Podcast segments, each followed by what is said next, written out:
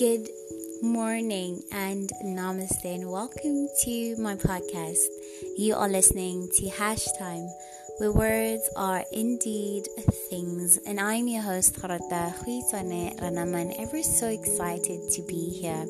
Today is the 4th of January 2020, and it's a beautiful Saturday morning, and I'm excited to see how the day will unfold. I'm excited about how the week, new coming week will unfold as we prepare to go back to work, as we prepare to really get into the year. I want to speak about um, being inspired by action. I started, I think, a few weeks ago on LinkedIn sharing a countdown, if I should say, um, of how many days left until 2020. And the other day I shared that there were three days into the year that's yesterday, I shared that there were three days into 2020. Basically, you were left with 363 days until the year ends.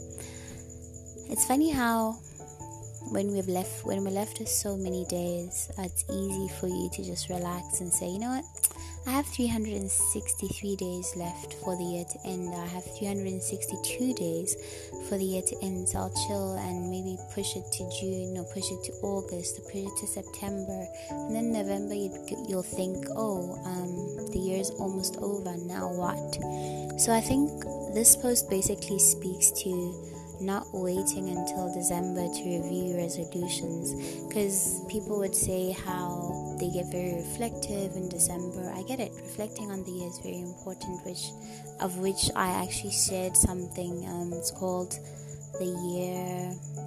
What is it? The let me look for it on my LinkedIn quickly. But it it was a document that someone shared with me that I saw on Instagram and basically it helps you pan out the year and helps you describe how the year was. And it's all good. It's all well and good to do that. But i think a lot of people make the mistake of setting these huge goals and waiting for the year to end and then now trying to pan out where they went wrong instead of actually taking it one day at a time. So the item i talk about is um, it's called the year ahead.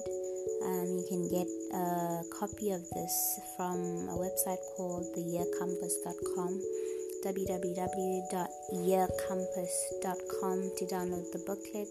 Basically it helps you to look back into 2019 it helps you to look into 2020 objectively. And for me it kind of helped you know help me um, focus at least on the good things and the bad things and areas where I need improvement. Basically, like a performance review for yourself, you know, minding your business. You are your business, basically. Um, but the point that I'm trying to drive home is that I don't believe in the fact that you have to wait for the year to end for you to review your resolutions.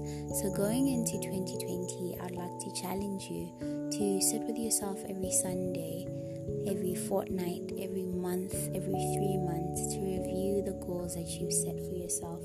And sometimes it doesn't necessarily mean that you have to start everything in January. For me, what I'm doing this year, I've decided, you know what, I'm gonna cut my year into chunks. I'm going to do things in quarters. I'm going to do things in half years. Basically, for some things that I want to do this year, I will do for the first three months of the year. Um, and me doing it for those three months, for those 90 days, it means dedication will be put solely on those on that thing for those three months and then I'll move on to the next thing for three months and move on to the next thing for the next until the year ends and that comes with reviewing how you've executed the goals that you've set for yourself and also the growth that has come with you setting those goals. So I think what I want to challenge you to do today is to one, um, sit with yourself and look at your goals and say, when am I going to be reviewing my resolutions? And as much as I've set them, and as much as I've set these goals, what plan do I have this year to actually reflect? What plan do I have to actually dissect each and every one of them to put them into action? This post is titled Inspired by Action. I'd like to challenge you to have your goals, to have your resolutions, to be inspired by actions. Don't be fooled in just saying things and not actually moving or doing something every day to get closer to your goal.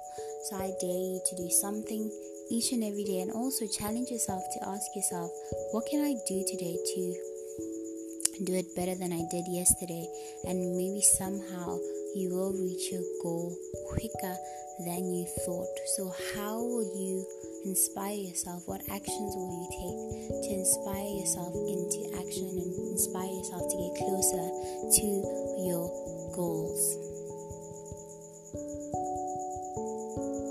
Set your goals high and do something every day to move forward because forward is forward when it's inspired by action.